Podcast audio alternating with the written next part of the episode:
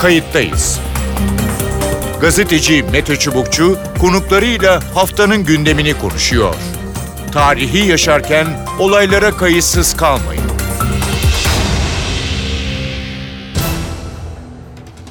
İyi günler, bir Kayıttayız programıyla daha karşınızdayız. Tarihe ışık tutmak ve olan biteni anlamak için önümüzdeki dakikalarda sizlerle birlikte olacağız. Ben Mete Çubukçu, editörümüz Sevan Kazancı. Ukrayna Savaşı'nda neredeyse 2 sene geride kalıyor. Sahada işler Ukrayna için son dönemde tersine dönmekte. Batılı ülkelerin yardımları azaltması, hatta bazılarının yeni yardımlar konusunda ayak sürmesi Ukrayna ordusunu zorda bıraktı. Kayıplar artıyor. Ruslar cephede ilerleyişini hızlandırdı. Rus savunma sanayinin aralıksız mesaisine Kiev yanıt veremedi. Dengeler değişti. Sahadaki gerileme sonrası Ukrayna muhalefeti de hareketlendi. Devlet Başkanı Zelenski'ye eleştiriler var. Batı'da kapalı kapılar ardında Ukrayna'nın Rusya ile masaya oturması gerektiği görüşü dile getiriliyor. Kayıttayız da bu hafta Ukrayna'nın savaşta gerileyişini, Rusya'nın dengeleri değiştirmesini ve bundan sonraki sürecin nelere gebe olduğunu ele alacağız. 2 konuğumuz olacak. Kayıttayız'ın konuğu Doktor Habibe Özdal. Habibe Özdal, Okan Üniversitesi öğretim üyelerinden. Hoş geldiniz programımıza. Merhaba, hoş buldum. Haftalardır Gazze meselesi ve hala devam ediyor. Dünyanın gündemini belirledi. Ne olacağı belli değil şu anda. Tabii bu arada, yani o güne kadar ya da Gazze saldırısına kadar dünyanın gözünü çevirdiği, çokça konuştuğumuz Rusya'nın Ukrayna'yı işgali ya da Rusya-Ukrayna savaşı 2. belki 3. plana düştü. Bilmiyorum, katılır mısınız öncelikle? Şüphesiz, çünkü nihayetinde bizim bugün konuştuğumuz savaş, istersek bunu Rusya'nın Ukrayna savaşı diyelim, nihayetinde Ukrayna Rusya'ya karşı savaşırken tek başına değil, hatta çok önemli bir rolü var Batılı devletlerin Ukrayna'ya verdikleri destek bakımından. Hem Avrupalı ülkelerin hem Amerika Birleşik Devletleri önemli bir rolü var. Yeni bir çatışma alanı ortaya çıktığında ve bu özellikle Orta Doğu'da ve İsrail'in içinde olduğu bir çatışma haline geldiğinde hem Amerika Birleşik Devletleri'nin gündemi değişebiliyor, önceliği değişebiliyor gördüğünüz gibi. Öte yandan askeri harcamaların bölünmesi ya da yapılacak olan askeri yardımların bölünmesi beraberinde geliyor. Dolayısıyla kaçınılmaz olarak öncelikler değişebiliyor. Bu öncelikler her zaman aynı şekilde zaten kalamaz. Her devletin ekonomik siyasi açıdan iç politika ve dış politika gündemleri değişkenlik gösteriyor. Ama öyle görünüyor ki Ekim başından bu yana Ukrayna bir hayli ikincil duruma düştü. Peki. Amerika Birleşik Devletleri basında da haberleri şöyle bir taradığımız zaman bunu görmek yine mümkün. Ama orada savaş bildiğim kadarıyla, yani bütün cephe boyunca olması bile belli yerlerde devam ediyor. Şunu soracağım, peki yani cephede durum ne? Bir kitlenme mi var? Bir, bunu soracağım. 2, evet yani Batı, yani dikkati 2'ye bölündü. Tabii ki Gazze'ye de İsrail meselesine de çevrildi. Ama o da olmasaydı yine Batı'dan daha çatlak sesler çıkacak mıydı bu konuda? Şimdi savaşın 2. senesine doğru yaklaşıyoruz. Önce bir bunu hatırlatmakta fayda var. Şubat 2022'de başlamıştı. Rusların bütün hesabı, Putin'in bütün hesabı savaş uzadıkça kaçınılmaz olarak Batı'nın Ukrayna'ya yönelik desteğinin azalacağı, çatlak seslerin çıkacağına yönelik bir beklenti vardı. Bütün hesap bu beklenti üzerine yapılmıştı ve gerçekten 7 Ekim'den önce de zaten hem Avrupa içerisinde hem Amerika Birleşik Devletleri içerisinde o topyekün bütüncül Ukrayna'yı desteklemeliyiz ve sonuna kadar desteklemeliyiz söylemleri birazcık bir değişim göstermeye başlamıştı. Bu değişimin nedeni şu, her devletin dediğim gibi ekonomik olarak ve siyasi olarak gündemleri farklılaştığı için savaşla birlikte, daha doğrusu 7 Ekim'den sonra birazcık daha lobilerin de etkisiyle birlikte bu dikkat dağıldı. Fakat şimdi Ukrayna'daki savaşta şöyle bir durum var. Tabii ki dünyanın kamuoyunun gündemi farklı gelişmelerle dağılabilir ama alanda Ukraynalıların başka bir gündemi yok ya da Rusların hala dış politikada en öncelik verdiği konu bu. Alandaki durum daha ziyade şöyle görünüyor. Ukrayna'nın karşı taarruzu uzunca süredir bekleniyordu geçtiğimiz bahar ayları boyunca. Çünkü mevsimsel olarak uygun bir dönemdi. Bu karşı taarruz beklenildiği ölçüde bir başarı göstermedi. Rusya'nın sonradan ilhak ettiği 4 bölge, işte Luhansk'ı, Donetsk'i, Zaporojye'yi her sonunda içerecek. Bu 4 bölgede Ukrayna ilerlemeye ve Rusya'yı geriletmeye yönelik stratejik birkaç saldırıda bulunacaktı. Çok minimal, gerçekten çok küçük ölçekli başarıdan bahsedebiliriz ve bu yüzden de aslında baharda başlayan karşı taarruz önce biraz ertelendi ama nihayetinde bu karşı taarruzdan birazcık stratejik savunmaya yine geçildi gibi görünüyor. Çok küçük, mütevazi bir başarı var eğer bir başarıdan bahsedebileceksek. Nasıl ki savaşın başında Rusya topyekun Ukrayna'ya saldırdıysa, Ukrayna'da karşı taarruzda artık bu 4 bölgeyi de içerecek şekilde bir taarruz gerçekleştiremeyeceğini öngördüğü için birazcık daha her sona yönelik odaklanmış görünüyor ki Kırım ile bu sonradan ilhak edilen 4 bölge arasındaki bağlantıyı koparabilmek şu anda işte stratejik bir başarı olabilecekse buna yöneliniyor. Fakat en büyük sorun şu gibi görünüyor Ukrayna cephesinden baktığımızda. Karşı taarruzda da böyle oldu. Karşı taarruz başladığında çok fazla zayiat veriliyor Ukrayna ordusu içerisinde. Çünkü mayınlı araziler var. Yani bu karşı taarruz, Ukrayna'nın karşı taarruzu geciktikçe Ruslar bu bölgeyi mayınlarla döşemişler. Öyle görünüyor ve bir haliyle başarı elde etmişler.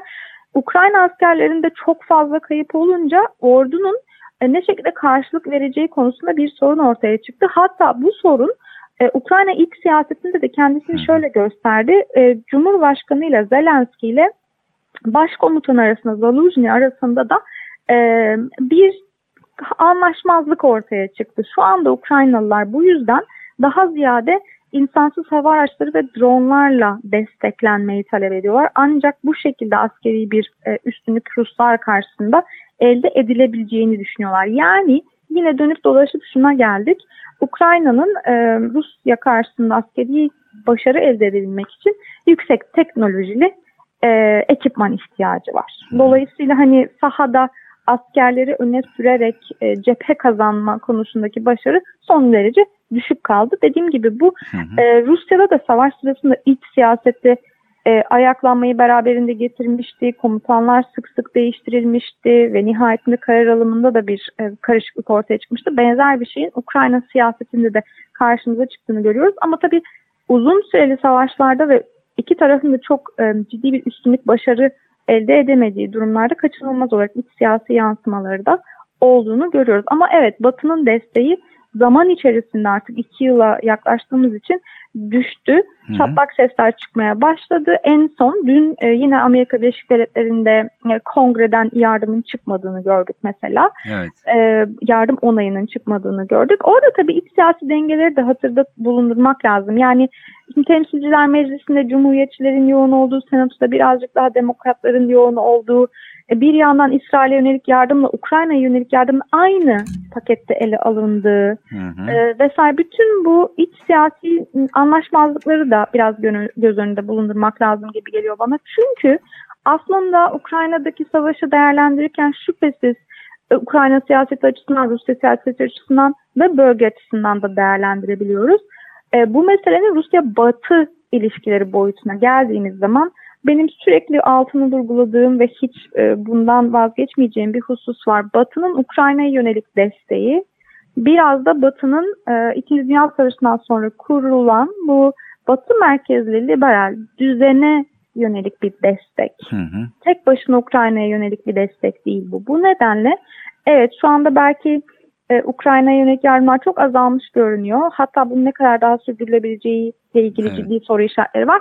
Ama bu Rusya'nın kat'i bir başarı elde etmesine imkan verecek demek değil Batılı devletler. Tam tersi, Ukrayna'nın desteklenmesi, işte Rusya'nın da kat'i bir zafer elde etmemesi gerekiyor. Kat'i zafer derken neyi kastediyorsunuz Rusya açısından? Şimdi şunu düşünüyorum. Özellikle savaşın son 1-1,5 yıldır odaklandığı yere bakarsanız Kırım'ın ilhakından sonra bu Luhansk, Donetsk, Zaporojye ve Herson'u da kontrol altına alırsa ve Kırım'la karasal bağlantıyı Ruslar tesis ederse bu Rusya için şu anda bir zafer olacaktır. Sadece buradaki sorun şu.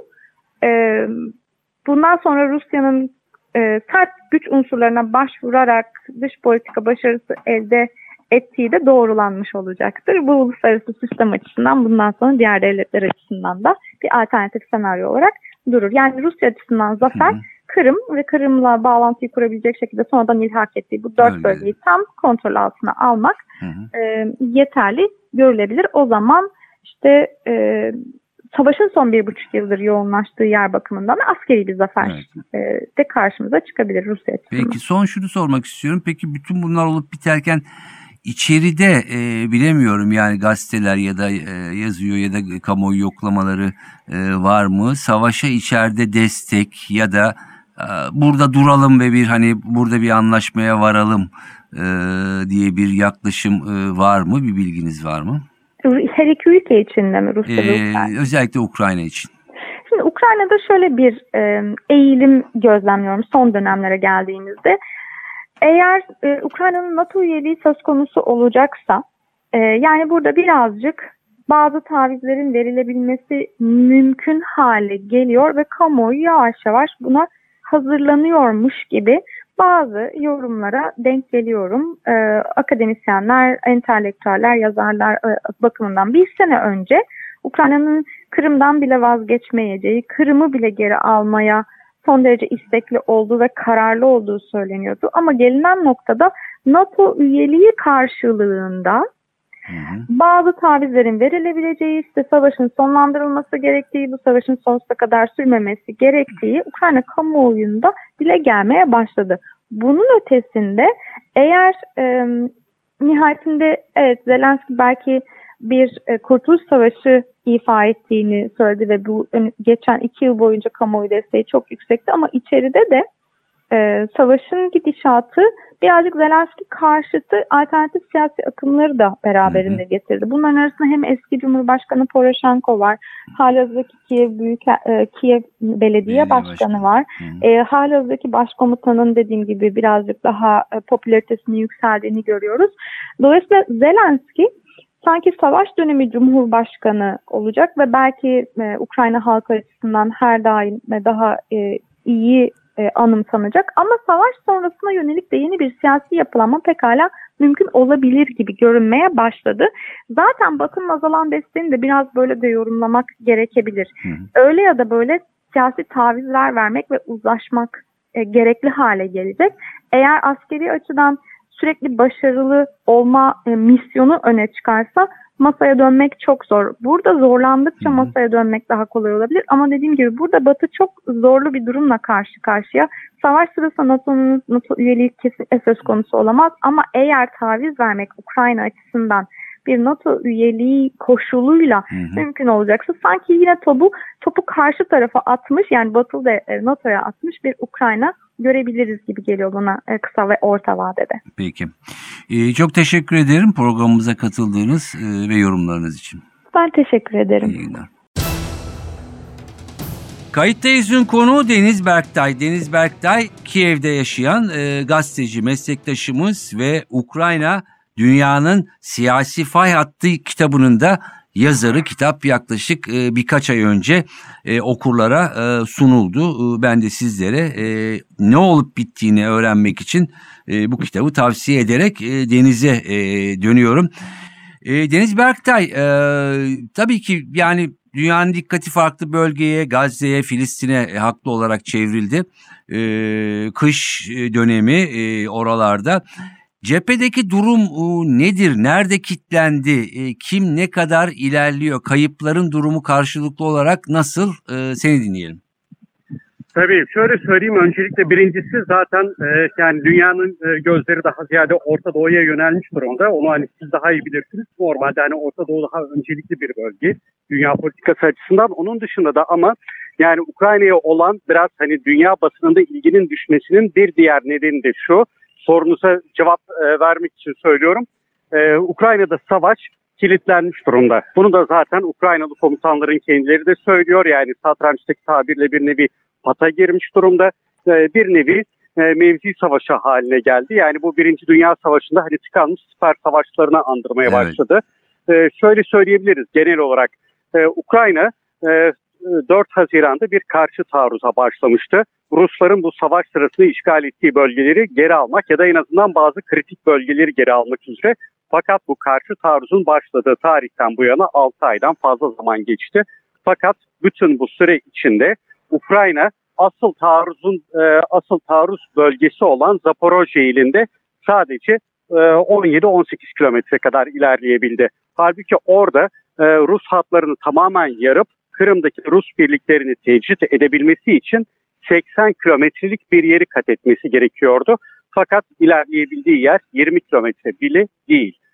Öbür taraftan Ukrayna'nın bir diğer taarruz bölgesi, bu savaşın simgesi haline gelen yerlerden biri olan fakat Mayıs ayında Rusların eline geçen Donetsk ilinin Bahmut ilçesini Ukrayna geri almaya hazırlanıyordu. O konuda biraz Batılılarla ters düştüğü bilgisi yayıldı basına.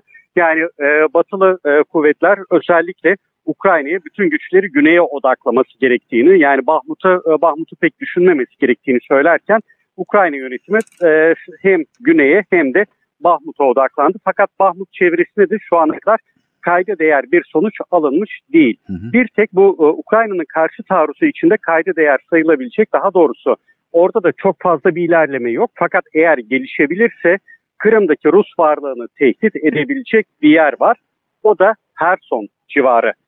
Bildiğimiz üzere Ukrayna'nın bu en büyük nehri olan Dnieper Nehri Karadeniz'de denize dökülüyor. Herson nehrinin olduğu yerden, Herson ilinin olduğu yerden denize dökülüyor ve Herson ilinde, Herson il merkezi ve ilin batı yakası geçen yılın Kasım ayından beridir Ukrayna hükümetinin kontrolünde. Nehrin doğu yakası ise Rusların işgali altında bulunuyor ve Herson ilinin önem arz eden özelliği Kırım Yarımadası'nın hemen yukarısında yer alması. Dolayısıyla eğer şu anda Ukrayna nehrin doğu yakasında, yani Rusların denetimindeki kısmında 3 tane köprü başı elde etmiş durumda. Ruslar henüz Ukraynaları oradan püskürtemediler ve Rusların Herson'daki kuvvetleri biraz daha zayıf diğer bölgelere göre. Dolayısıyla eğer Ukrayna orada nehirden şu ana kadar işte 3-4 kilometre kadar içeriye girmiş, fakat eğer bunu bir 30 kilometreye kadar çıkartırsa o bölgedeki dengeleri değiştirebilir deniyor. Fakat şu an itibariyle genel olarak söyleyecek olursak Ukrayna karşı taarruzu hiç beklendiği ölçüde değil, beklendiği sonuçları vermedi. Öbür taraftan... Peki şunu merak ediyorum Deniz Berktay. Yani burada Ukrayna tarafının Batı'nın biraz yardımları durdurması vesaire yapması, yani bir askeri yetersizlik mi? Rusların iyi savunma yapması mı? Nedir buradaki gerekçe? Hepsi birden. Yani bir taraftan Batılı ülkelerin yardımları, böyle tabiri caizse, biraz gıdım gıdım verdiği söyleniyor. Bu nedenle Ukrayna'da biraz Batı'ya yönelik bir serdeniş var. Diyorlar ki şu yardımı bize topluca daha önceden verebilselerdi biz şu ana kadar daha büyük, daha fazla yardım elde ederdik. Yani diyorlar. Hava kuvvetleri falan mı? Nedir bu yardım? Aslında birçok silah da gitti oralara. Tanklar da var. Hava kuvvetleri tabii bu işin başında geliyor. Ukraynalı uzmanlar şunu söylüyorlar. Eğer bizim elimizde yeterli sayıda F-16 olursa biz bu biraz önce bahsettiğim Herson tarafında Rus hatlarını çok daha kolay yarabiliriz diyorlar. Yani onların söylediği şey bu. Anladım. Fakat hem Batı'dan yardımın azalması, bir de şu var tabii. Rusya'da, yani Ukrayna bir yıldan beridir şunu söylüyordu. Biz karşı taarruza geçeceğiz, şuraları geri alacağız diyordu. Tabii Ruslar da boş durmadı. Onlar da bir yıl boyunca en güçlü savunma hatlarını hazırladılar. Dolayısıyla böyle birkaç nedenin bir araya gelmesi sonucu diyebiliriz. Peki. Ne dersin, yani Ukrayna'da biraz da hızlı da gitmek istiyorum başkentte. Batı'nın böyle yavaş yavaş ikircikli duruma düşmesi orada bir hayal kırıklığı ya da bir tartışma yaratıyor mu? Kesinlikle. Yani hem hayal kırıklığı var ki bu hayal kırıklığını zaten açık açık Ukrayna yönetimi söylüyor. Ve ayrıca İsrail'de başlayan savaş nedeniyle Ukrayna'ya olan ilginin düşmesinden duyulan üzüntüyü Ukrayna Cumhurbaşkanı Zelenski açık açık söylüyordu. Yani Batı bizi unutuyor şeklinde bir serzeniş var. Ayrıca ben Ukrayna'da sürekli Kiev'de basın toplantılarına katılıyorum. Ukraynalı uzmanlar, yetkililer kendi aralarında ve basına da açık şekilde tartışıyorlar. Yani biz nerede hata yaptık ki Batı'nın şu anda bize olan ilgisi azaldı diye bu durumu tartışıyorlar şu anda. Ve şunu tabii söyleyebiliriz. Ukrayna'da Batı'nın Ukrayna'ya yönelik tutumu geçen yıla göre çok değişti. Hiç geçen yılki gibi değil ve toplumun genel ruh hali de hiç geçen yılki gibi değil. Şimdi onu soracaktım, toplum ruh hali dedim. Bu yönde yapılan bilmiyorum hani kamuoyu yoklamaları, araştırmalar yani belki Zelenski'ye destek devam ediyor olabilir ama savaşa yani burada anlaşalım, devam edelim ya da bitirelim ne tür şeyler var? Yoklama yapılıyor mu bu konuda? Şöyle söyleyeyim bu konuda. Birincisi Ukrayna'da savaş zamanında sürekli işte falanca kamuoyu araştırma şirketinin sonuçlarına göre şeklinde böyle bazı anket sonuçları yayınlanıyordu. Fakat müsaadenizle ben bütün bunları hani biraz soru işareti koyarak şüpheyle yaklaşıyorum. Neden? Çünkü Ukrayna'da şu anda doğal olarak hani ülkesi işgale uğramış bir ülke olarak doğal olarak ne var? Yönetim yasası var. Bu şartlar altında hiç kimse görüşlerini çok açık açık söylemez. Yani böyle bir durumda. Dolayısıyla Ukrayna'daki anketlere yani savaş zamanı yapılan anketlere zaten bir soru işareti koymak gerekiyor. Ben kamuoyunun görüşünü ancak böyle hani özel sohbetlerimde olduğu zaman hani birileriyle böyle birebir sohbete başladığım zaman ne oradaki diyorlar? Durumdan anlıyorum. Bu yıl artık daha ziyade hani biraz daha uygun şartlarda bu savaşın artık bitmesi gerektiğini toplumun önemli bir kısmı düşünmeye başladı. Geçen yıl nasıldı? Geçen yıl bir de Batılılar Ukrayna'daki beklentileri epey yükseltmişti ve o zaman hani sanki böyle Kırım'a girilmesi an meselesiymiş gibi bir izlenim oluşmuştu. Şimdi savaşın tıkanmasıyla beraber Ukrayna'daki en milliyetçi yazarlardan da benim tanıdıklarım var, gazetecilerden de tanıdıklarım var. Onlar da bu iş biraz uzayacak ya da tahminimizden çok daha zormuş şeklinde bir sonuca vardılar. Hı hı. Peki yani bir de tabii karşılıklı kayıplar da giderek sanırım artıyor. Ya onun da etkisi olabilir mi cephedeki kayıplar? Tabii kayıplar konusunda da şunu söyleyebiliriz. Şimdi ne Ruslar hani biz bugün şu kadar askerimizi kaybettik diyorlar ne de Ukraynalılar söylüyor. Dikkat ettiyseniz yani ajanslarda yani iki tarafında bununla ilgili bilgi vermiyorlar. İki tarafta karşı tarafın kayıpları ile ilgili bir şeyler açıklıyor. Şimdi Ukraynalı bazı uzmanlar şunu söylüyorlar. Hani biz nerede hata yaptık derken diyorlar ki şimdi biz mesela bazı kayıpları ya hiç açıklamadık ya da olduğundan çok düşük gösterdik. Böyle olunca Ukrayna toplumu savaşın ilk aylarında tam seferber olmuştu. Tam ülkeyi savunma psikolojisine girmişti. Fakat şimdi böyle kayıplar falan açıklanmayınca söylenen şey böyle gizli tutulunca bir hani resmi söyleme olan güvenilirlik düşüyor. İkincisi ise pek çok kişi demek ki cephede durum sakinmiş diyor. Kendisi Kiev'de başkentte eğlenmeye devam ediyor. Bu da ülkedeki genel şeyin biraz motivasyonun düşmesine neden olduğu şeklinde bir açıklamada o şekilde değerlendirmede bulunuyorlar. Peki son sorum şu olsun o zaman. Peki bütün bu çizim manzara çerçevesinde biraz Kiev'den de bahsettin. Tabii ki savaş şartları, olağanüstü askeri yönetim var. Doğu tarafında cephede tabii ki yani savaş hali var. Onun dışında kalan ülkede hayat normal devam ediyor mu? Aşağı yukarı öyle diyebiliriz. Yani aşağı yukarı normal diyebiliriz. Ben tabii şu anda son bir yıldır daha ziyade başkent Kiev'de ve ülkenin orta ve batı bölgelerinde bulundum. Yani doğudaki durum daha farklı. Çünkü doğuda ateş hattına yakın olan bölgeler, bölgeleri füzeler daha fazla, Rus füzeleri daha fazla isabet ediyor. Orası biraz daha savaş psikolojisini yaşıyor. Kiev'de ve daha batı, Ukrayna'nın daha batı bölgelerinde ise bazı şeylerin kanıksandığını söyleyebiliriz. Yani geceleri mesela yine sokağa çıkma yasağı var fakat bu sadece 5 saat sürüyor. Sonra yine sirenler çalıyor. Bazı kişiler sığınaklara iniyor fakat pek çok kişi de bunu artık normal bir şey olarak görüyor. Sirenler çaldığı zaman paniğe kapılmıyor. Normal işine devam ediyor mesela toplumun önemli bir kısmı. Dolayısıyla bir kanıksama durumunun olduğunu söyleyebiliriz toplumun önemli bir kesiminde. Bakalım bu kış nasıl geçecek, baharda neler olacak. Deniz Berktay çok teşekkür ediyorum yayınımıza katıldığınız ve verdiğiniz bilgiler için. Evet görüşler böyle ikinci yıla yaklaşılıyor. Savaş sanki cephede kilitlenmiş gibi ama her iki ülkenin iç politikasına etkisi olacağı kuşkusuz. Kayıplar iki taraflı olarak da çok ama Ukrayna tabii ki beklenen karşı taarruzda Rusya'nın yoğun savunması karşısında belli yerlerde küçük ilerlemeler dışında çok fazla alan kat etmiş değil. Bakalım önümüzdeki günlerde ne olacak? Batı yardımları sürecek mi?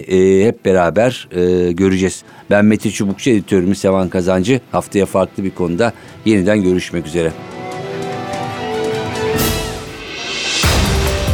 Kayıttayız. Gazeteci Mete Çubukçu konuklarıyla haftanın gündemini konuşuyor.